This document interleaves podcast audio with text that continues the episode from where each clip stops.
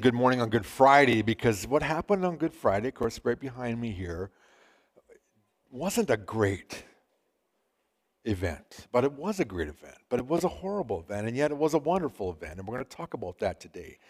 So we're really glad today to have the kids with us. This is a family service. It's going to be simple. We're just going to walk through the story together. We're going to talk about what happened, basically, and just let the gospel writers, the people that were there in the first century, saw it happen, you know, uh, asked witnesses for, for their accounts. They compiled it together in these books we call the Gospels. They were going to let them tell the story. And so we're going to read through that. We're going to do some singing, and we're just going to focus today on what happened on Good Friday. But hundreds of years before Jesus even was born, the prophet Isaiah prophesied, and listen to this prophecy, because he was speaking to what would happen to Jesus.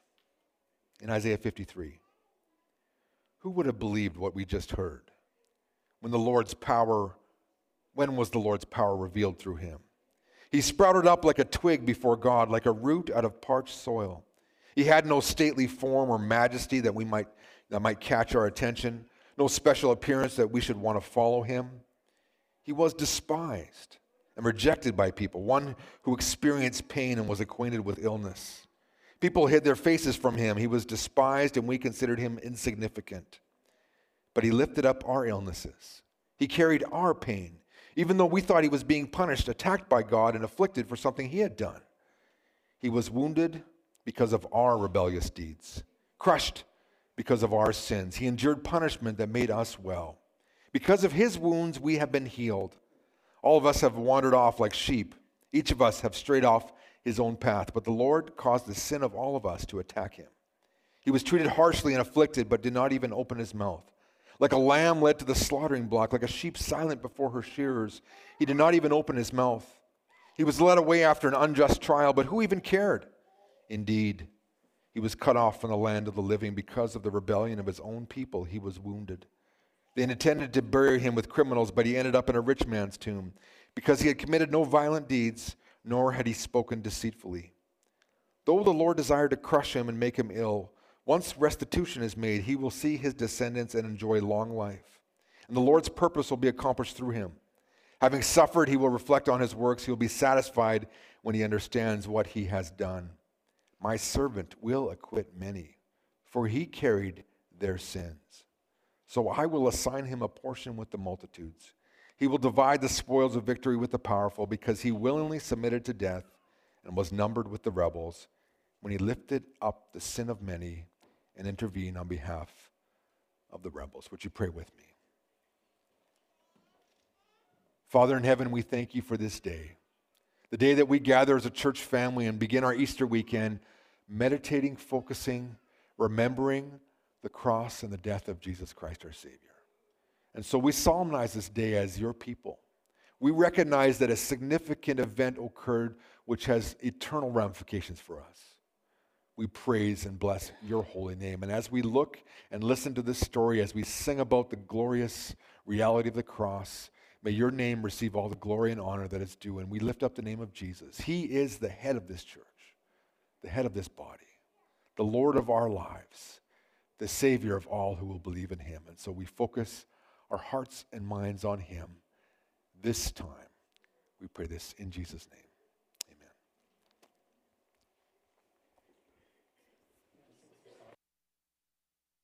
as we sing this. Amazing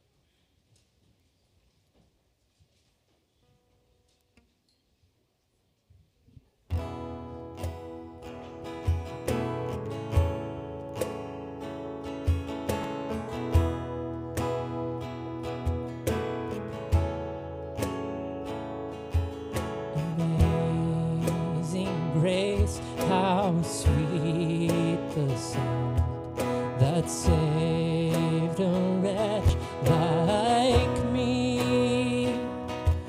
I once was lost, but now I'm found, was blind, but now I see.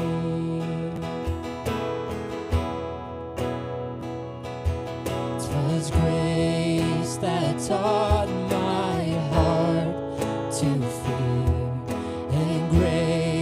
my fears relieved.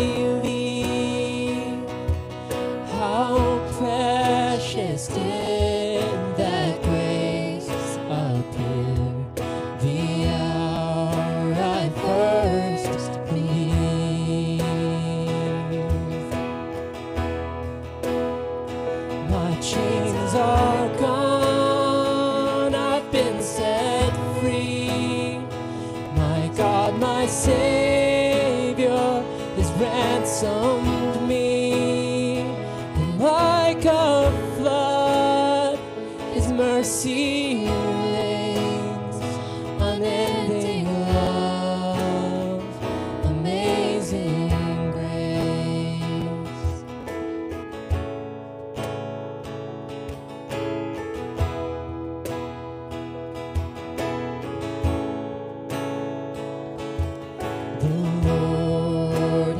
promise good to me, His word my hope secures.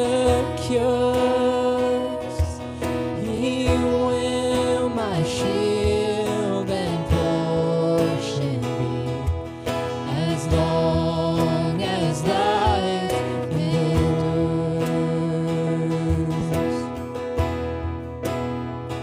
My chains are gone,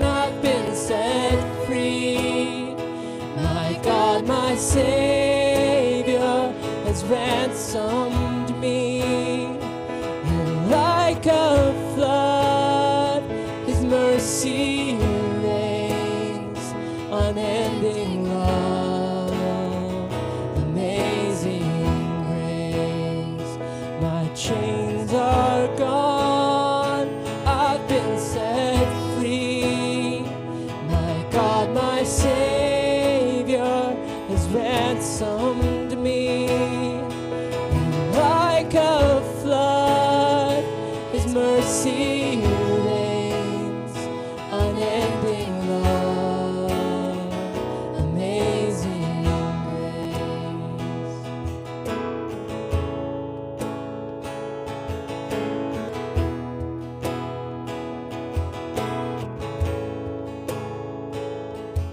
The earth shall soon dissolve like snow.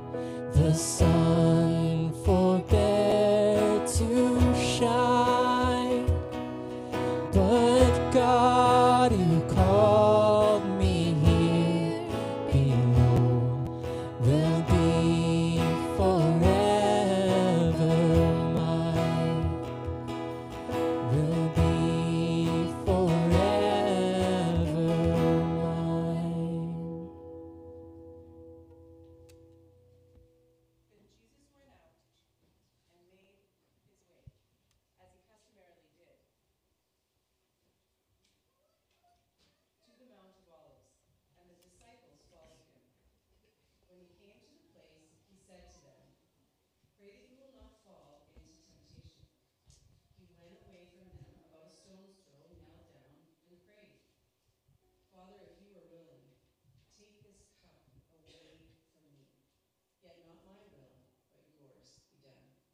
Then an angel from heaven appeared to him and strengthened him.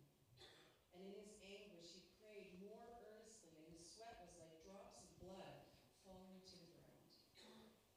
When he got up from prayer, he came came to the disciples and found them sleeping, exhausted from grief. So he said to them, "Why are you sleeping?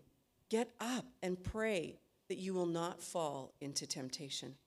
While he was still speaking, suddenly a crowd appeared, and the man named Judas, one of the twelve, was leading them. He walked up to Jesus to kiss him, but Jesus said to him, "Judas, would you betray the Son of Man with a kiss?"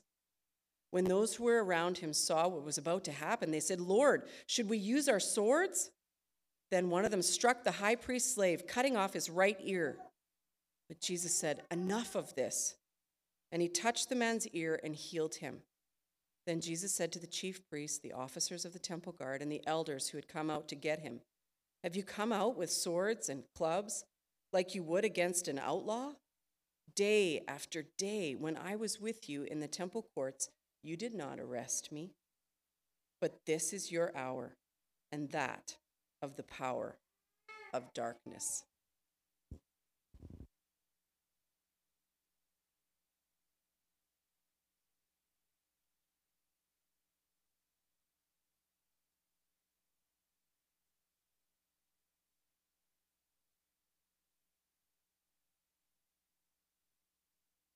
Be our uh, attitude of humility and submission to the Father, um, that we can have this attitude to also say that uh, your will be done.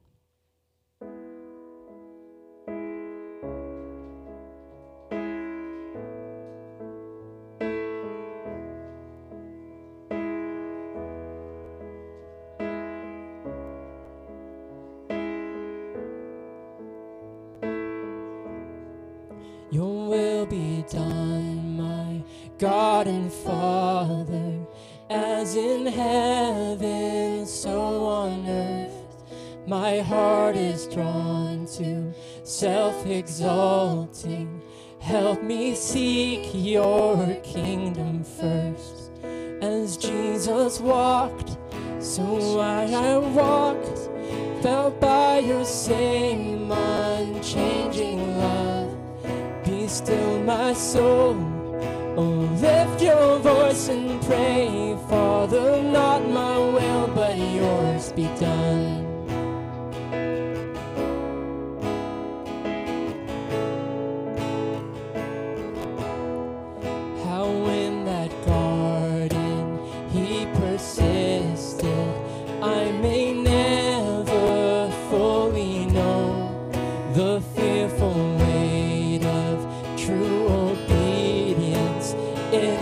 Held by him alone. What wondrous faith to bear that cross, to bear my sin. What wondrous love.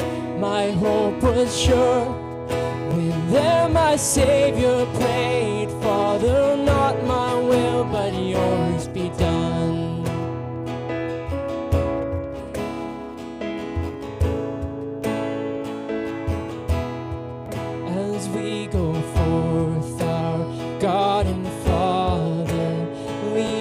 Daily in the fight, that all the world might see your glory and your name be lifted high. And in this name we overcome, for you shall see us safely home. Now as your church we lift our voice and pray, Father, not my will, but yours be done. And in this name we overcome, for you shall see us safely home. Now as your church we lift our voice and pray, Father, not my will, but yours be done. Father, not my will, but yours be done. Father, not my will, but yours be done.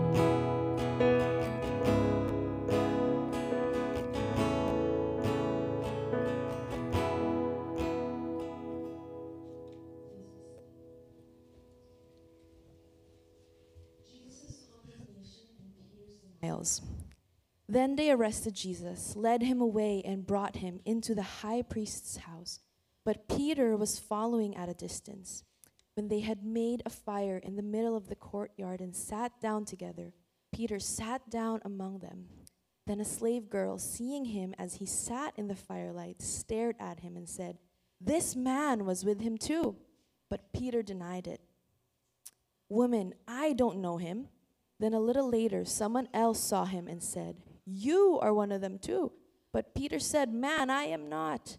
And after about an hour, still another insisted, "Certainly this man was with him, because he too is a Galilean." But Peter said, "Man, I don't know what you're talking about." At that moment, while he was still speaking, a rooster crowed. Then the Lord turned and looked straight at Peter, and Peter remembered the word of the Lord, how he said to him, "Before a rooster crows today, you will deny me three times." And he went outside and wept bitterly. Now the men who were holding Jesus under guard began to mock him and beat him. They blindfolded him and asked him repeatedly, "Prophesy, who hit you?" They also said many other things against him, reviling him. When day came, the council of the elders of the people gathered together, both the chief priests and the experts in the law. Then they led Jesus away to their council and said, "If you are the Christ, tell us."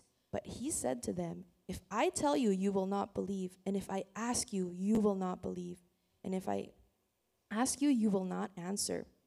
But from now on, the Son of Man will be seated at the right hand of the power of God." So they all said, "Are you the Son of God then?" He answered them, "You say that I am." Then they said, "Why do we need further testimony? We have heard it ourselves from his own lips."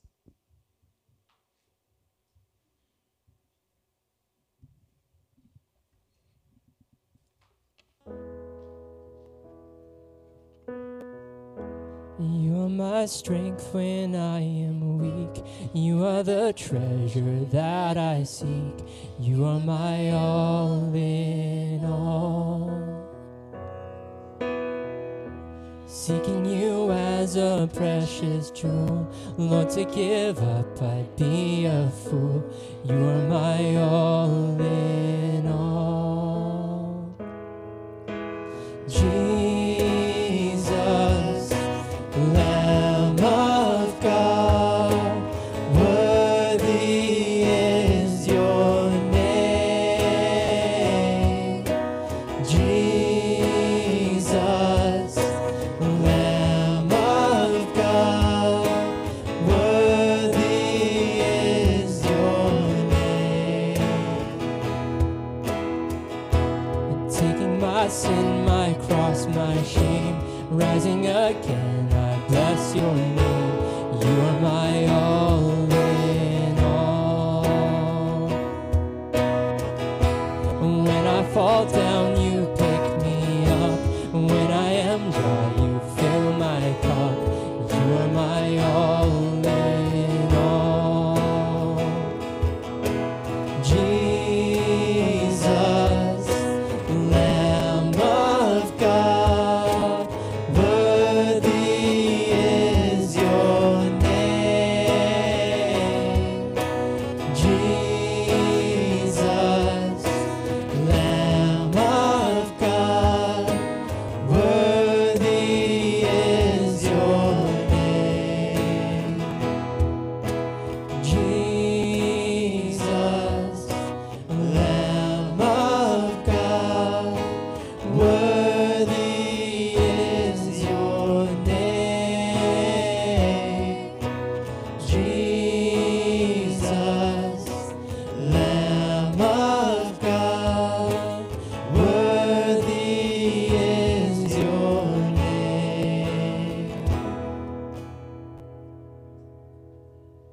God, worthy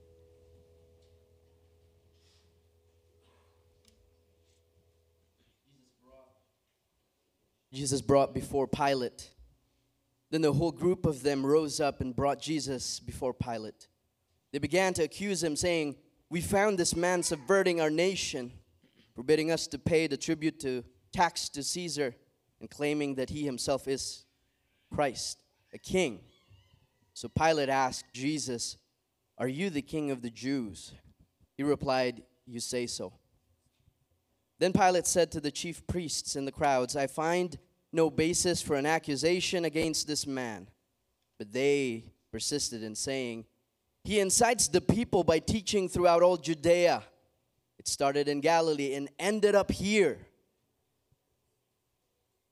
Now when Pilate heard this, he asked whether that man was a Galilean. When he learned that he was from Herod's jurisdiction, he sent him over to Herod, who also happened to be in Jerusalem at the time. When Herod saw Jesus, he was very glad, for he had long desired to see him because he had heard about him and was hoping to see him before to perform some miraculous signs. So Herod questioned him at the time, at him considerable lengths. Jesus gave him no answer. The chief priests and the experts in the law were there, vehemently accusing him. Even Herod with his soldiers treated him with contempt and mocked him. Then, dressing him in elegant clothes, Herod sent him back to Pilate. That very day, Herod and Pilate became friends with each other. Prior to this, they had never, they had been enemies.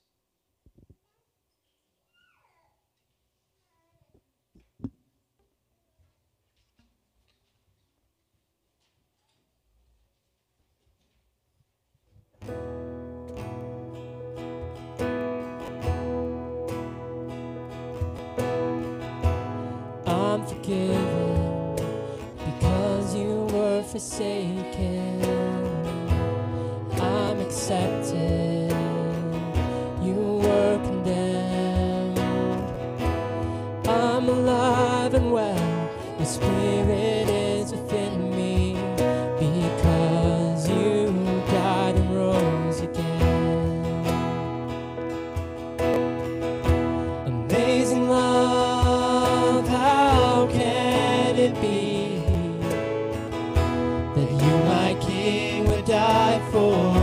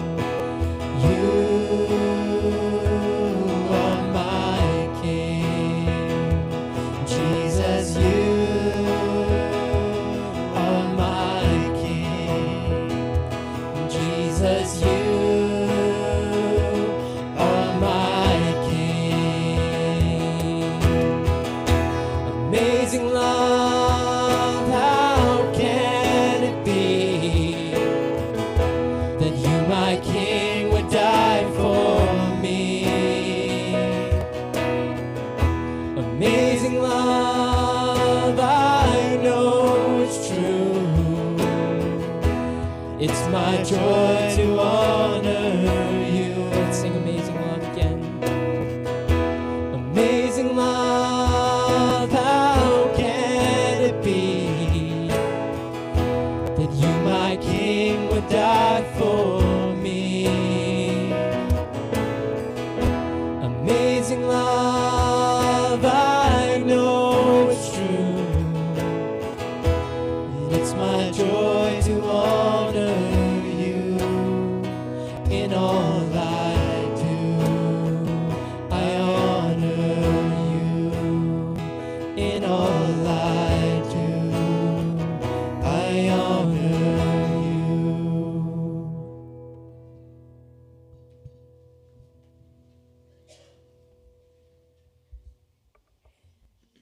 Before the crowd. Then Pilate called together the chief priests, the rulers, and the people, and said to them, "You brought me this man as one who was misleading the people. When I examined him before you, I did not find this man guilty of anything you accused him of doing. Neither did Herod, for he sent him back to us. Look, he has done nothing deserving death. I will therefore have him flogged and release him." But they all shouted together, "Take this man away, release Barabbas for us." This was a man who had been thrown into prison for an insurrection started in the city and for murder. Pilate addressed them once again because he wanted to release Jesus, but they kept on shouting, "Crucify, crucify him." A third time he said to them, "Why? What wrong has he done? I have found him guilty of no crime deserving death. I will therefore flog him and release him." But they were insistent, demanding with loud shouts that he be crucified, and their shouts prevailed. So Pilate decided that their demand should be granted. He released the man they asked for, who had been thrown in prison for insurrection and murder, but he handed Jesus over to their will.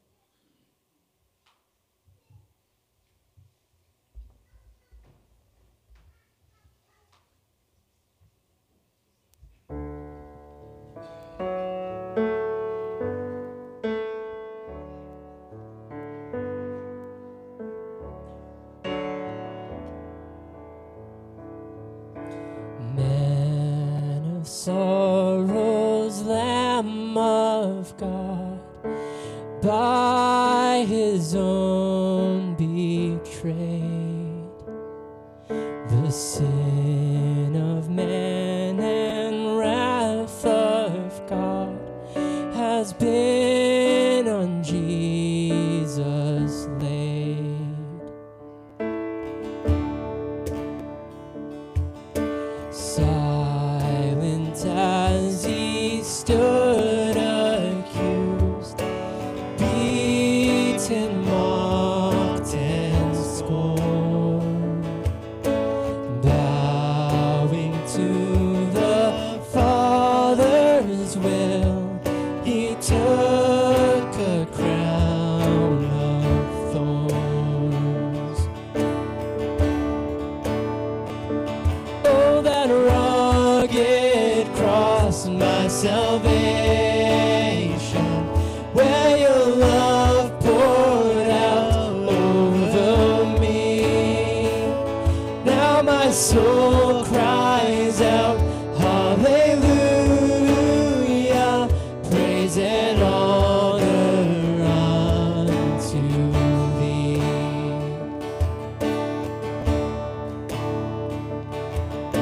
Sense of heaven, God's own Son, to purchase and redeem, and reconcile the very ones who nailed him to that tree.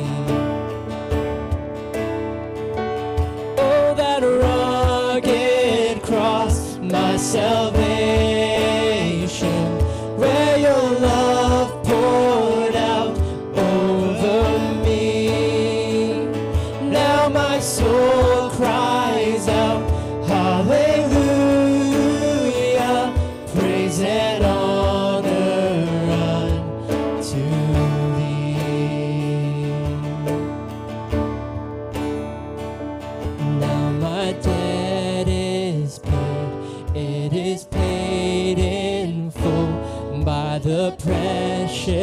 blood that my Jesus spilled. Now the curse of sin has no hold on me. Whom the Son sets free, oh, is free indeed. Now my debt is paid, it is paid in full by the precious blood that my Jesus spilled. Now the curse of sin has no hold on me. Whom the Son sets free, oh, is free indeed. Oh, that rugged cross, my salvation, where your love poured out over me. Now my soul cries out, hallelujah, praise and honor unto thee. Oh, that rugged cross, my salvation, where your love poured out over me. Now my soul cries out, hallelujah, praise and honor unto thee. Praise and honor unto thee.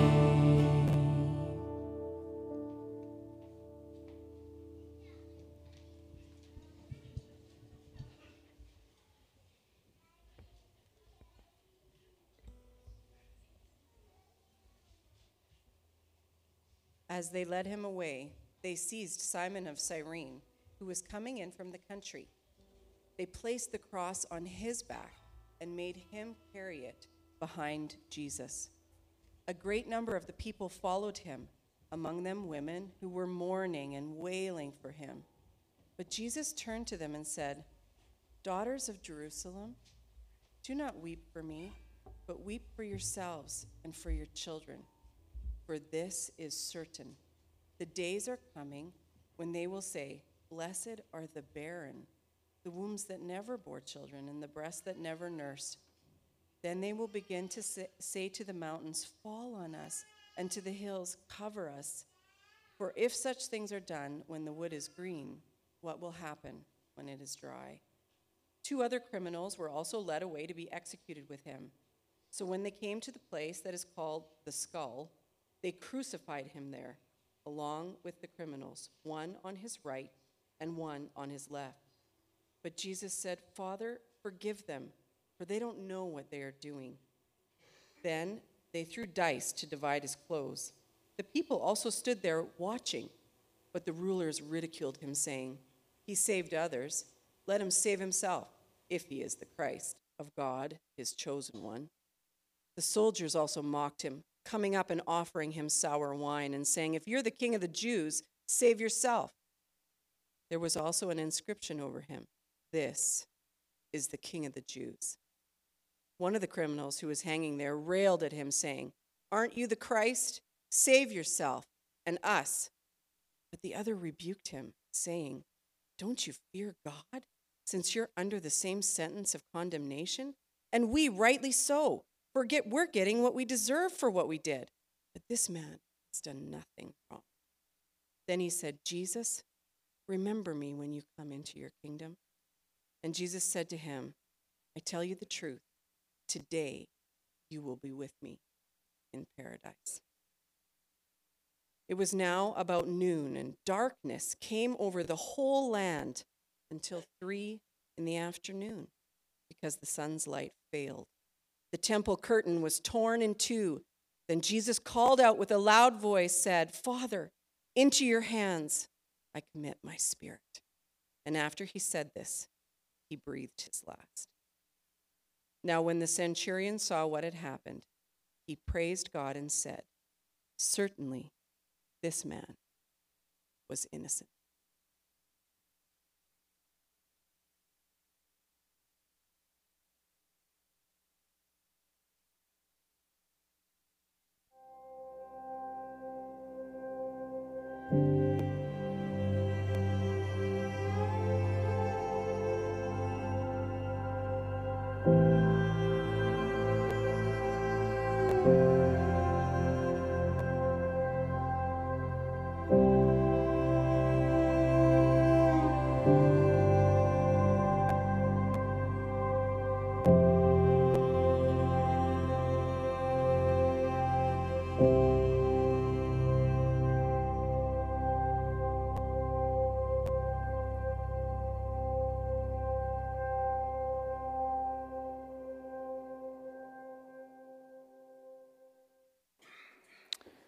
What a story. The story of Good Friday would have started probably at around two, three a m in the morning as the disciples wake up to torches and Judas and betrayals and arrests. Christ will be placed in the, in the, in the holding cell in Caiaphas' house, which today you can still visit in Jerusalem. And then would begin this long process which you heard about. A process which ultimately ended in an innocent, perfect man being crucified, being publicly executed. Capital punishment at its ugliest. And who is that? It's Jesus on the cross. And so my question for you today is, who's to blame? Whose fault is this? You know, if, if you live in a house with any number of people, chances are you've played the blame game in your house, right? With your family and with your children, with your dog and cat. I mean, there's always someone to blame, but we got to ask the question, who's responsible for this awful tragedy, this atrocity for the cross? Who's responsible? Well, of course, I would suggest, first of all, that the Roman Empire is responsible. They are the ones that allowed this horrible thing to happen. Called crucifixion. They had perfected it as a fine art of deterrence to criminal activity in the empire. They had, you know, crucified slaves, crucified insurrectionists. I mean, it was the Roman way. So yeah, let's blame the Roman Empire. It says there in Mark's gospel that the soldiers led him away to crucify him. So it was an imperial act that occurred on the cross. But how do you hold a, an empire accountable? No, we need to get to the person responsible within the empire. Clearly, Pilate is the one to blame for what happened on Good Friday. Oh, yes. Because he's the one who held the power of life and death in, the, in, in, in that little area of Judah. He was the one responsible to uphold justice in the Pax Romana in Jerusalem at the time. And he is the one ultimately that handed him over to be crucified. Pilate's responsible. Let's blame Pilate. But if you read the story, you'll see from the different accounts that Pilate was doing everything to not commit this act. He even washes his hands. I, I find no wrong with this man. Clearly, it must be the man who brought Jesus to Pilate. The high priest, the Jewish authorities, the Sanhedrin, the Jews are responsible and are to be blamed for what happened on Good Friday, the Jews of its day, because they are the ones who conspired after the, Jesus performed that great miracle of raising Lazarus from the dead. It tells us in John eleven that they got together and they sought a plan to assassinate Jesus. Even in Matthew twenty-six, it says they got together and they're, they're planning, they're scheming for a way in which they might remove Jesus from the scene. It's the Jews who are responsible. Peter in Acts three says in the sermon that he's preaching to in the, in the temple after all this occurred, he says, "You crucified Jesus." But, of course, they didn't have the power of capital punishment at their disposal, so we can't hold the Jews fully responsible. Perhaps we should hold the disciples responsible because they're a bunch of cowards. In the Garden of Gethsemane, when they could stand up and, and fight for Jesus, they ran away. In fact, Mark says this young man, they caught a hold of his robe and he's run away in the, in the buff, in his birthday suit. You know, they should be blamed because they could have done something and they did nothing. Peter's hiding in the shadows, trying to see what's going on, and, and he's like, "Hey, were you with him?" "No, no, no, I wasn't with him." "Hey, I think I saw you." "I didn't see him." "No, you were there." "I wasn't there."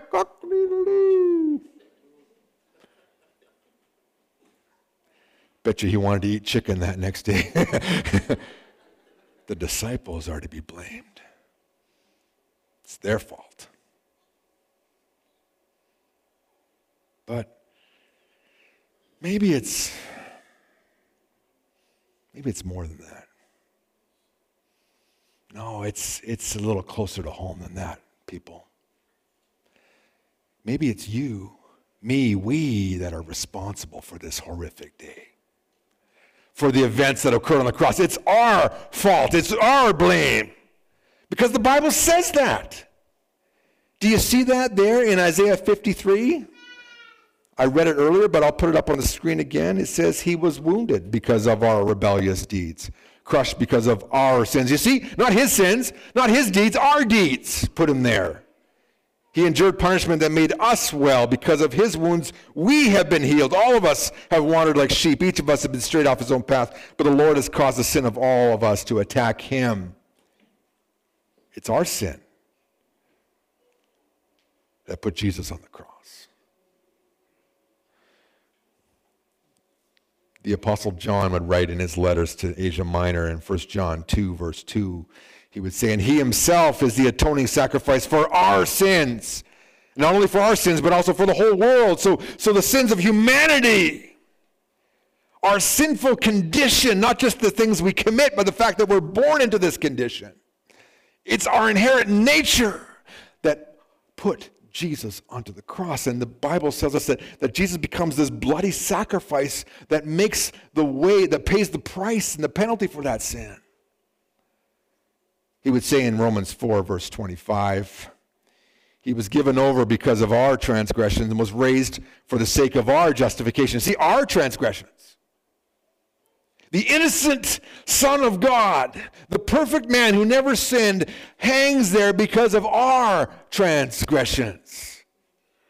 You, me, we are to blame for what happened on Good Friday. Look what Peter says when he writes his, his epistle there, First Peter chapter two, verse twenty-four.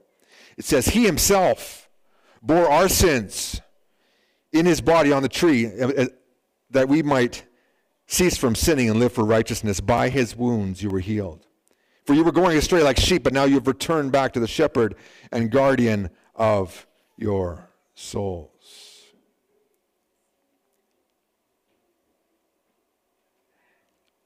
You, me, we are responsible. But I don't know that I can take the full credit for this. Or you can take the full credit for this. We can't take the full credit for this. We're not that smart. We're not that righteous. No, no, no. Actually, you know who's to blame? God's to be blamed.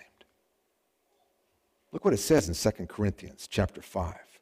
Verse twenty-one, God made the one who knew did not know sin to be sin for us. So in him we would become the righteousness of God. God's the one to blame. This was his idea. I could never have thought this up. You could never have thought this up. We could never have thought this up. God thought this up. He made Christ, the perfect one, to be our sin bearer on the cross. He is the one to be blamed for what happened. We're going to blame it. Let's blame it on love. God's love. You know that verse, John three sixteen, right? For God, this is the way God loved the world. He sent his only one and only Son, that everyone who believes in him will not perish but have eternal life. It also says there in Romans five eight, God demonstrates his own love for us in this, that while we were still sinners, Christ died for us. What about First John four ten? In this is love, not that we've loved God, but that he loved us and sent his Son to be the atoning sacrifice for our sins. Blame it on love. That God actually cared enough about people, you and me, we, that he would send his Son in love to bear our punishment, our penalty, and free us forever from sin and welcome us eternally into his presence, into his glory. Blame it on God. It wasn't a power-hungry Roman Empire. It wasn't myopic Jewish authorities in the first century Jerusalem. It wasn't even cowardly disciples. And it wasn't just our sinfulness. It was his eternal plan. That he wanted you and me to experience and to be in fellowship with him forever, even though we are sinners. God made a way through Jesus for us to return into fellowship relationship with him.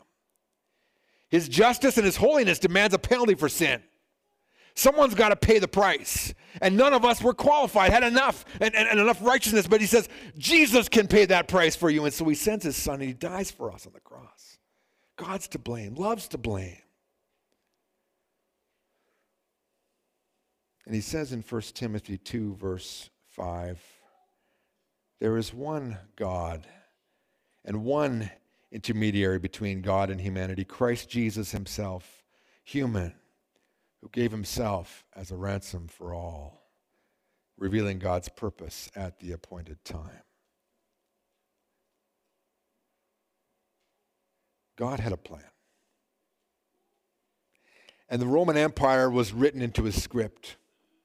The Jewish leaders were written into his script. The disciples were written into the script. The cross was written into the script. And now you and I are written into the script. But he's to be blamed. But it's not blame, actually. It's praise that's to do here. It's glory because it's the perfect plan. And now God can invite anyone and everyone to receive him, to believe in his son, and to find eternal life. And that's what we gather here on Good Friday to do, to remember Jesus Christ. Who is to be blamed? Blame it on love, God's love. And so today we are going to partake in communion. After communion, we're going to take up an offering. We don't normally do this, but this is specifically for the benevolent fund, which is needs in our community, in our church family, where people come and say we need help, and we use this fund to, to just, it's an in and out fund. It was not meant to, to accumulate. It's meant to, to be taken in, and we hold it, and then we use it and distribute it as people have needs. And so that'll come later, just so you know. But today we proclaim the Lord's death right here.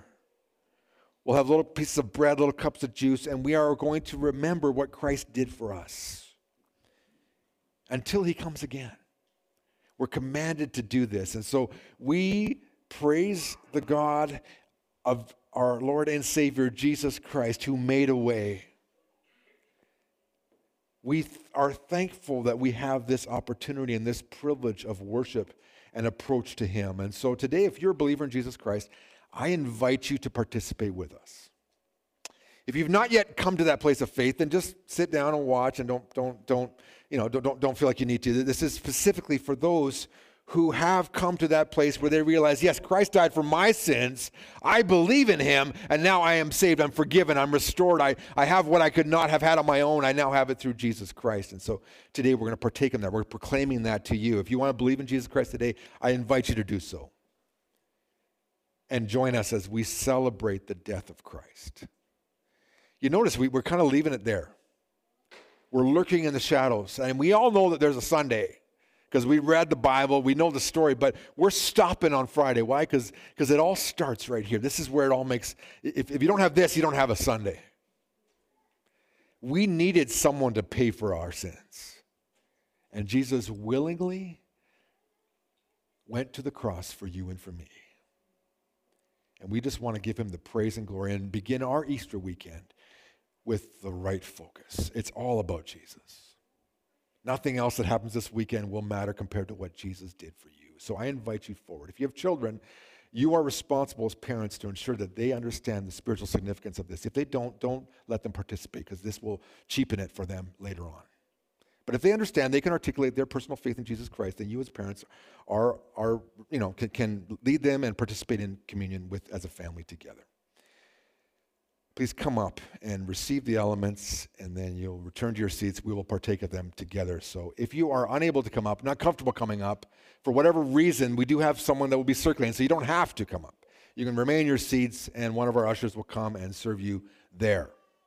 But I, I invite you, if you believe in this, if you know Jesus as your Savior, If you understand that God in Christ made him who knew no sin to be sin for you so that in him you could become the righteousness of God, I invite you to participate with us in communion as we begin our Easter weekend, celebrating, remembering what happened on the cross. Jesus died for me. It's a beautiful picture, and, and, and communion just typifies it for us. And so we want to just celebrate this together as a church family as we partake in communion. What's going to happen is you're going to come up the outside. There'll be uh, Pastor Elijah and Abigail will here. Marcel and Barb will be here. You can just grab your elements from them and return to your seats. If you need a gluten-free, that'll be right in the middle here. You can grab that instead of the bread from the couples. And again, there'll be someone circulating. If you're not able to get up, don't worry about it. Just stay and just make eye contact with the usher, and he will serve you communion. If you have sin in your life today, you just know there's something there. And that's between you and God. And I don't know those things. God knows those things. But you just, your heart knows it. You can confess those sins today and come to God forgiven because of what Christ did for you. It's important that we do that, that we just say, you know what, I, I did blow it last week, but thankfully, because of Jesus Christ, I can confess my sins, and he's faithful and just to forgive them and to cleanse me from all unrighteousness. And that's the glory of, of Good Friday and of communion that we celebrate today. So come clean, come with the righteousness of Christ, come with his forgiveness and his purity, and partake in communion together. And so before we do that, would you just join me in prayer, and then I'll invite you to come as you're ready. And we'll just enjoy some time of communion together. Lord, to you be all the praise and glory forever and ever. There is none like you, and we give you the praise for the cross, for dying for us and, and taking our sin upon yourself. You enabled us to receive your righteousness because Christ took our sin upon himself. And so we praise you today. And as we partake in communion now, as we come and, and, and pick up the bread and the cup, we're just reminded of the great price that was paid, about the glory of our Savior. This wasn't our plan. This was your plan. You loved us so much that you gave Christ for us. And we partake of, of, of him today in a, in, in a symbolic way, remembering just what made it possible for us to be restored to you. Just be glorified in this moment as we gather as a church family and remember Jesus together. We pray this in his name. Amen. Again, as you're ready, just come up the outside aisles and return down the center aisle.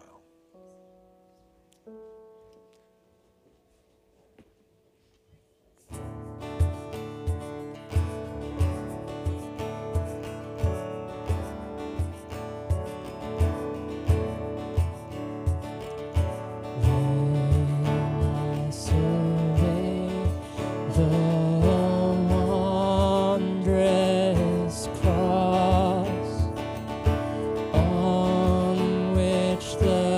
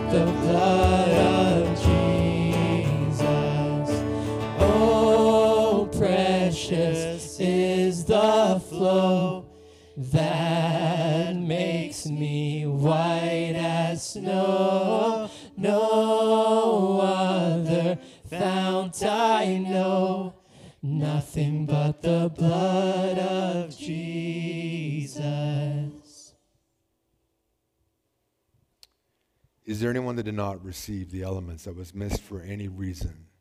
Please indicate by raising your hand. Matthew would write,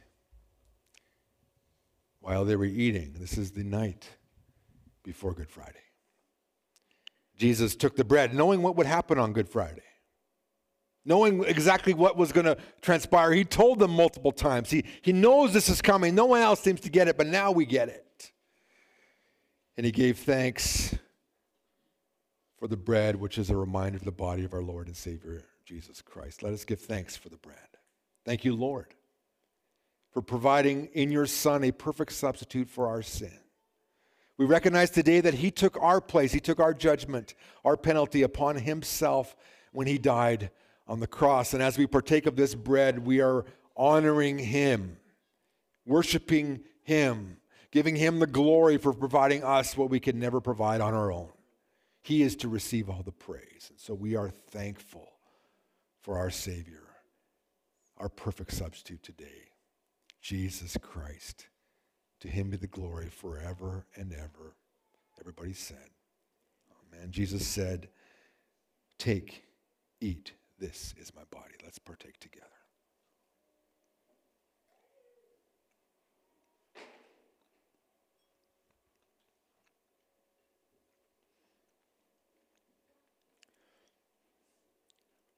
He said he took the cup. And so would you join me as we give thanks for the cup, which is a symbol of his blood, which was demo, you know, a, a, a clear, visible image of death, a sacrificial death. Jesus died fully on the cross, his death for our death, his life for our life. Uh, the Bible would say there's no forgiveness of sins without the shedding of blood. And so let us give thanks for that. Lord, thank you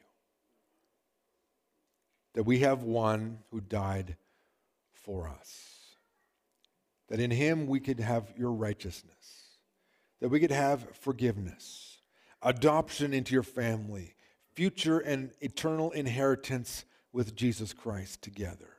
Thank you, O Lord. This cup reminds us that a significant price was paid, the very life of Jesus our Savior. And so as we drink it, we remember and we praise and we give thanks for the great price that was paid for us to be part of your forever family. May Jesus Christ receive all the glory and praise forever and ever. And everybody said, amen.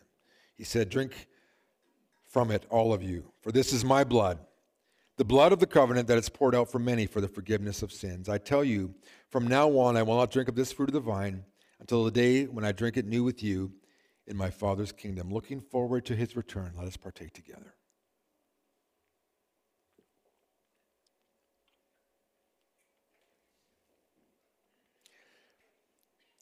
And so today we're doing something a little different. We are taking up an offering. This is not for New Life budget. This is for benevolent needs. We have had a few situations that we've already been helping with, others that are, are forthcoming perhaps. Uh, some of our own people uh, are in some you know, financial difficulties, and we are able to provide assistance. I had a, a, a, one of our participants in our church just mentioned that you know he, he was needing some help, and I was like, well, we have a fund to help with that. So we want to receive this offering now. It goes to help and to the Benevolent Fund. It is an in-and-out fund that we just use to help people in need. And so it's a free will offering, no obligation, but as a response to what Jesus has done for you, maybe you want to give today. And so I invite you to, res- to just give as you're led. You can also give online through e-transfer or Stripe, but just as, as you feel led, this is our opportunity to build up this fund so that we can continue to minister to one another. Lord, bless this offering now in Jesus' name. Amen. U- ushers, would you please take up the offering?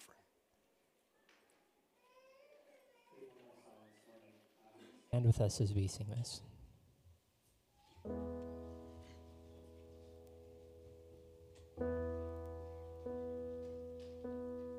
Were you there when they crucified my Lord? Were you there when they crucified my Lord? Oh, sometimes it causes me to tremble, tremble, tremble. Were you there when they crucified my Lord?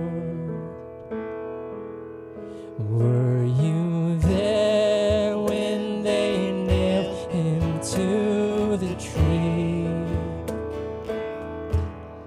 Were you there when they nailed him to the tree?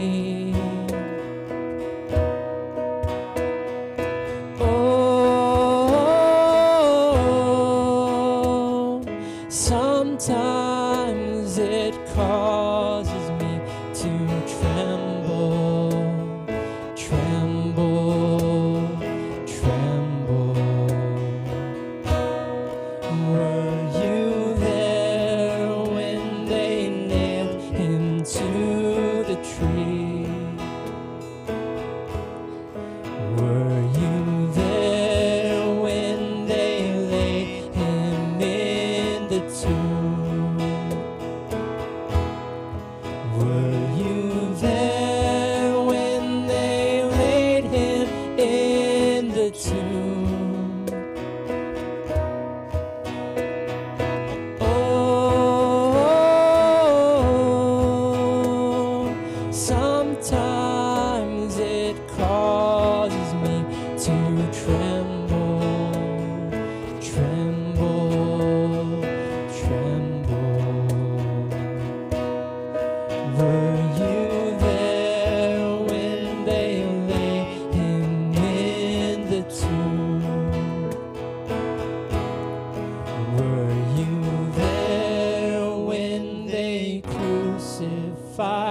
my Lord?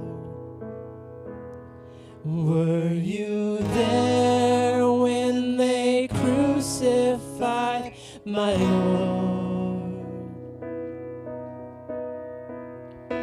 Oh, sometimes it causes me to tremble, tremble, tremble. Were you there when they crucified my Lord?